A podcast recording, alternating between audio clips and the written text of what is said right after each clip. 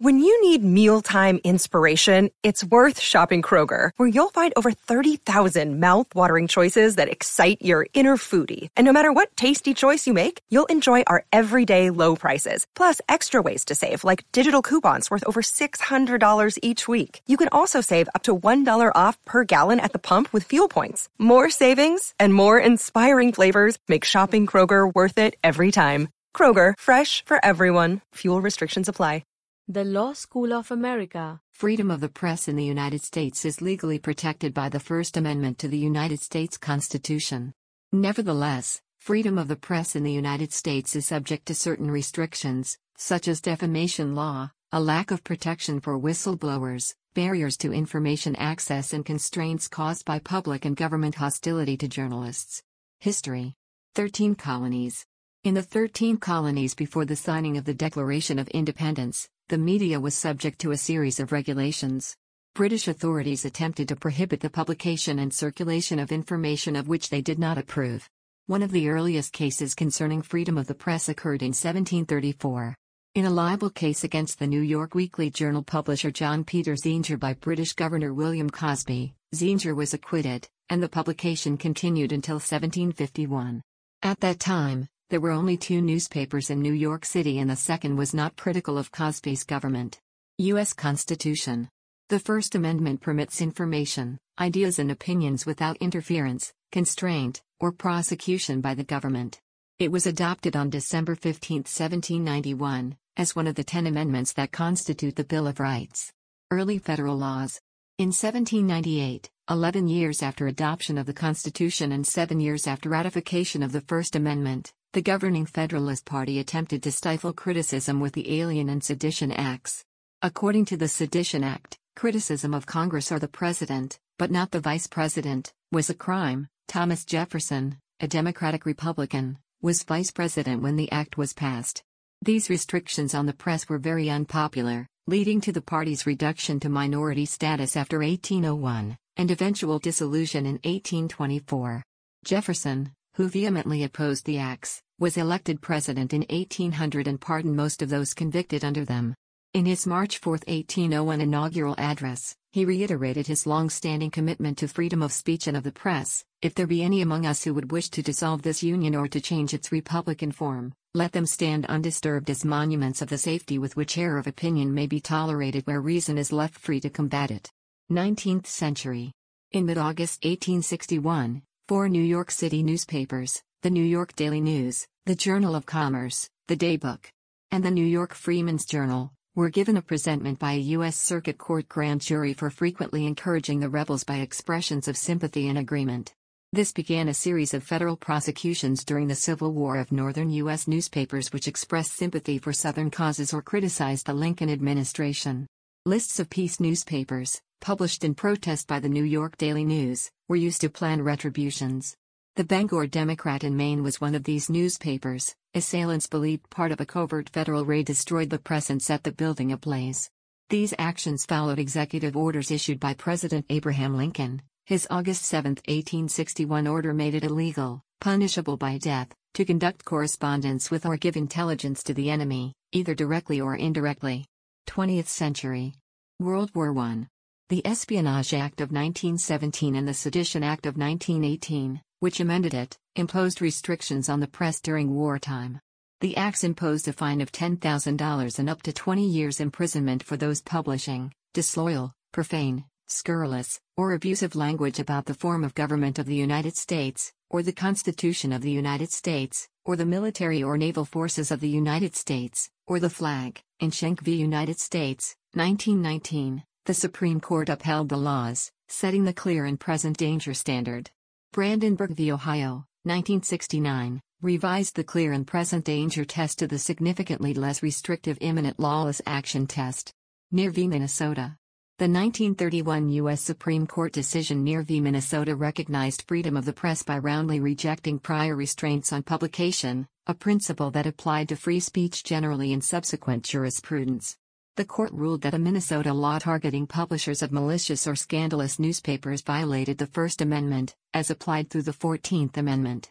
Branzburg v. Hayes. Freedom of the press was described in nineteen seventy-two's Brandenburg v. Hayes as a fundamental personal right, not confined to newspapers and periodicals.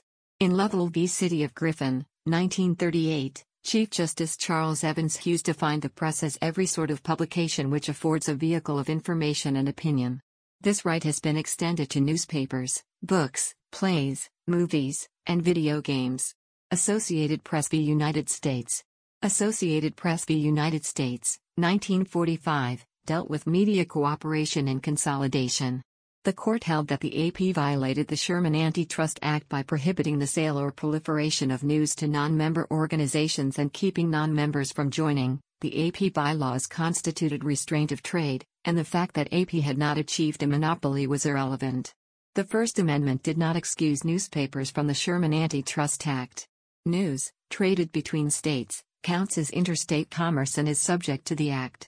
Freedom of the press from governmental interference under the First Amendment does not sanction repression of that freedom by private interests. three twenty-six U S twenty. Just as Hugo Black wrote, the First Amendment rests on the assumption that the widest possible dissemination of information from diverse and antagonistic sources is essential to the welfare of the public. Freedom to publish is guaranteed by the Constitution, but freedom to combine to keep others from publishing is not. New York Times Company v. Sullivan. In New York Times Company v. Sullivan, nineteen sixty-four, the Supreme Court ruled that when a publication involves a public figure, to support a suit for libel, the plaintiff bears the burden of proving that the publisher acted with actual malice, knew of the inaccuracy of the statement, or acted with reckless disregard of its truth. Greenbelt Cooperative Publishing Association Incorporated v. Bresler. Main article, Greenbelt Cooperative Publishing Association, Incorporate v. Bresler. In nineteen seventy, the U S Supreme Court ruled that a news organization could not be sued over the use of rhetorical hyperbole.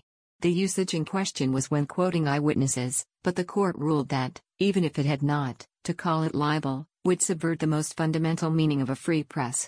New York Times Company v. United States. Main article, New York Times Company v. United States. In nineteen seventy-one, the Supreme Court upheld the publication of the Pentagon Papers. Hazelwood v. Kuhlmeier. In Hazelwood v. Kuhlmeier, nineteen eighty-eight, the Supreme Court upheld the right of a school principal to review and suppress controversial articles in a school newspaper funded by the school and published in its name. twenty-first century. Although it has been uncertain whether people who blog or use other social media are journalists entitled to protection by media shield laws, they are protected by the free speech and free press clauses, neither of which differentiates between media businesses and non-professional speakers. This is further supported by the Supreme Court, which has refused to grant increased First Amendment protection to institutional media over other speakers. In a case involving campaign finance laws, the court rejected the suggestion that communication by corporate members of the institutional press is entitled to greater constitutional protection than the same communication by non-institutional press businesses. In United States v. Manning, twenty thirteen, Chelsea Manning was found guilty of six counts of espionage for furnishing classified information to WikiLeaks. Stop Online Piracy Act.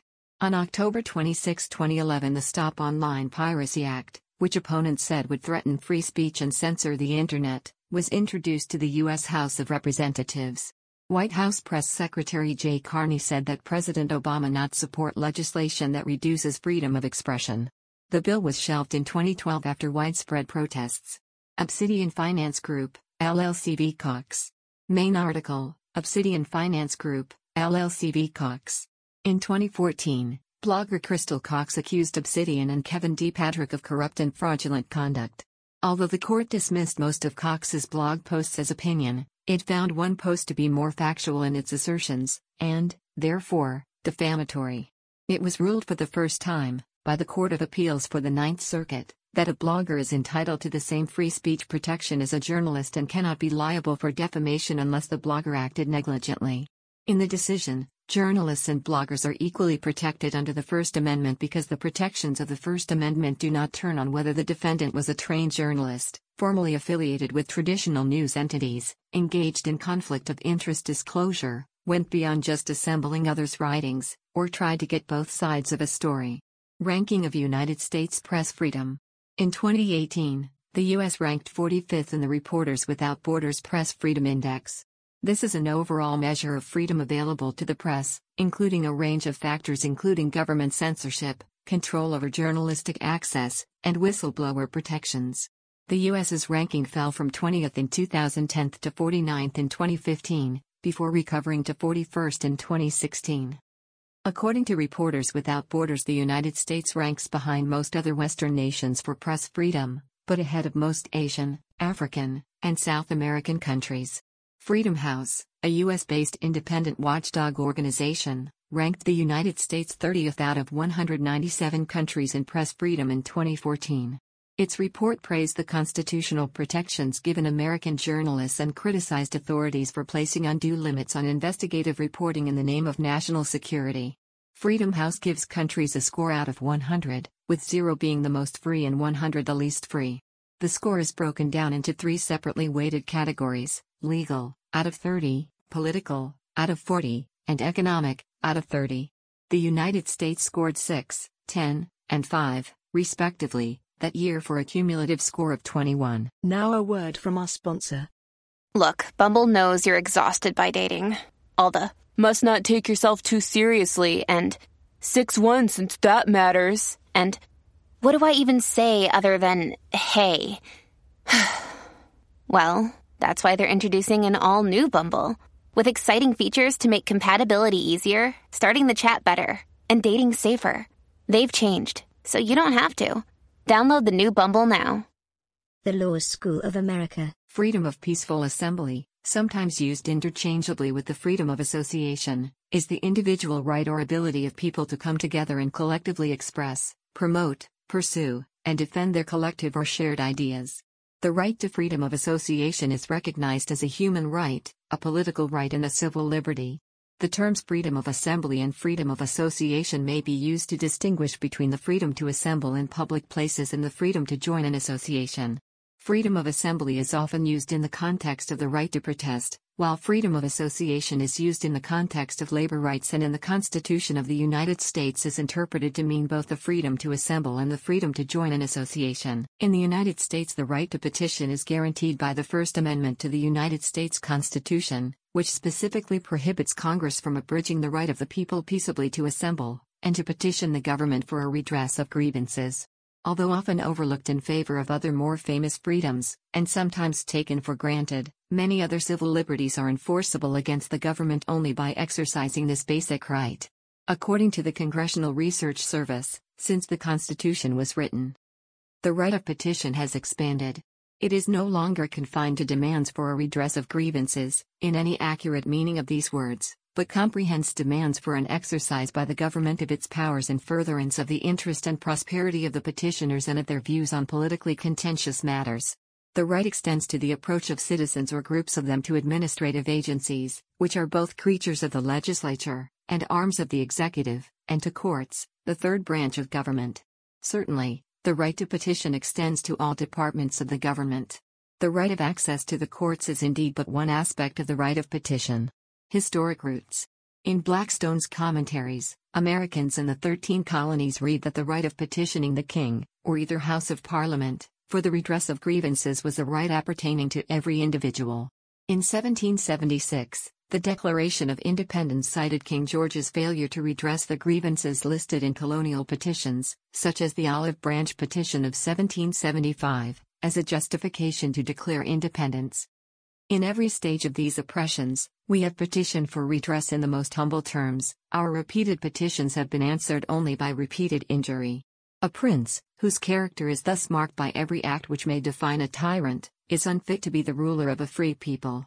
Historically, the right can be traced back to English documents such as Magna Carta, which, by its acceptance by the monarchy, implicitly affirmed the right, and the later Bill of Rights one thousand six hundred eighty-nine, which explicitly declared the right of the subjects to petition the king. First use. The first significant exercise and defense of the right to petition within the U S was to advocate the end of slavery by petitioning Congress in the mid-eighteen thirties, including one hundred thirty thousand such requests in eighteen thirty-seven and eighteen thirty-eight. In eighteen thirty-six, the House of Representatives adopted a gag rule that would table all such anti-slavery petitions. John Quincy Adams and other representatives eventually achieved the repeal of this rule in eighteen forty-four on the basis that it was contrary to the right to petition the government. Scope. While the prohibition of abridgment of the right to petition originally referred only to the federal legislature, the Congress, and courts, the incorporation doctrine later expanded the protection of the right to its current scope, over all state and federal courts and legislatures and the executive branches of the state and federal governments. The right to petition includes under its umbrella the legal right to sue the government, and the right of individuals, groups and possibly corporations to lobby the government. Some litigants have contended that the right to petition the government includes a requirement that the government listen to or respond to members of the public. This view was rejected by the United States Supreme Court in nineteen eighty-four. Nothing in the First Amendment or in this court's case law interpreting it suggests that the rights to speak, associate, and petition require government policymakers to listen or respond to communications of members of the public on public issues. See also Smith v. Arkansas State Highway Employees, where the U S Supreme Court ruled that the Arkansas State Highway Commission's refusal to consider employee grievances when filed by the union, rather than directly by an employee of the State Highway Department, did not violate the First Amendment to the United States Constitution. The Supreme Court has largely interpreted the Petition Clause as coextensive with the Free Speech Clause of the First Amendment, but in its twenty ten decision in Borough of Duryea v. Garnieri, twenty ten, it acknowledged that there may be differences between the two. This case arises under the Petition Clause, not the Speech Clause. The parties litigated the case on the premise that Garnieri's grievances and lawsuit are petitions protected by the Petition Clause. This court's precedents confirm that the Petition Clause protects the right of individuals to appeal to courts and other forums established by the government for resolution of legal disputes. Although this case proceeds under the Petition Clause, Garnieri just as easily could have alleged that his employer retaliated against him for the speech contained within his grievances and lawsuit. The question presented by this case is whether the history and purpose of the Petition Clause justify the imposition of broader liability when an employee invokes its protection instead of the protection afforded by the Speech Clause.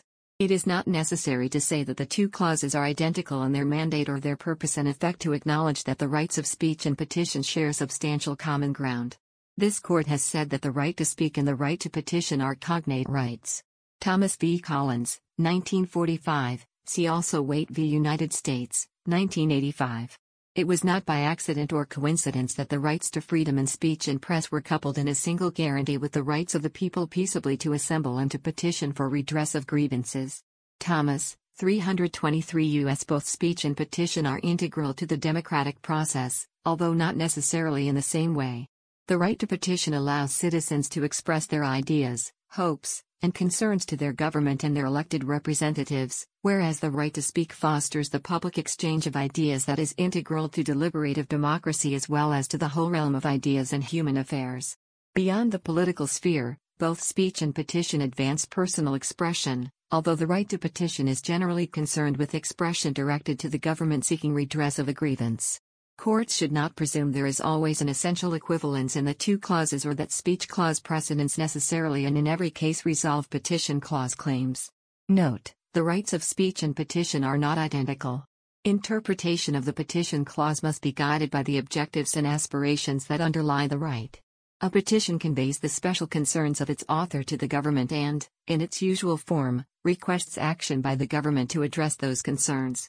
This court's opinion in McDonald v. Smith, nineteen eighty-five, has sometimes been interpreted to mean that the right to petition can extend no further than the right to speak, but MacDonald held only that speech contained within a petition is subject to the same standards for defamation and libel as speech outside a petition. In those circumstances, the court found no sound basis for granting greater constitutional protection to statements made in a petition than other First Amendment expressions.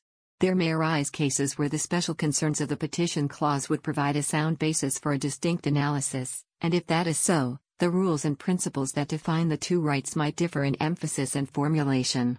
Restrictions. The law of South Dakota prohibits sex offenders from circulating petitions, carrying a maximum potential sentence of one year in jail and a two thousand dollars fine. Circulation of a petition by a prisoner in Federal Bureau of Prisons, B O P, is a prohibited act under twenty-eight C F R five forty-one point three, and is punishable by solitary confinement. The term petition as used in both of these regulations is restricted to those petitions which are directed at the executive or legislative branches of government and does not include documents filed in a court of law, which are also referred to as petitions, such as petitions for coram nobis, mandamus, habeas corpus, prohibition, and certiorari, among others. While these are commonly referred to as a petition, they are forms of civil action against the government that may result in the courts issuing a writ directing the government to act, or refrain from acting, in a specified manner. The right of government employees to address grievances with their employer over work-related matters can be restricted to administrative processes under Supreme Court precedent. In Pickering v. Board of Education, the Supreme Court decided that the court must balance the employee's right to engage in speech against the government's interest in being efficient and effective in the public services it performs. Later Supreme Court precedent, Connick v. Myers, Garcetti v. Ceballos, and Borough of Duryea v. Garnieri, has established that public employees must show they spoke as a citizen on a matter of public concern when suing their employer under the First Amendment speech or petition clauses. The Law School of America. The content used in the podcast is licensed by the Wikimedia Foundation Incorporated under a Creative Commons Attribution, Share Alike license. The text has been modified for audio. The content of these podcasts is for informational purposes only and do not constitute professional advice. These podcasts are not associated with the Wikimedia Foundation in any context. The Law School of America.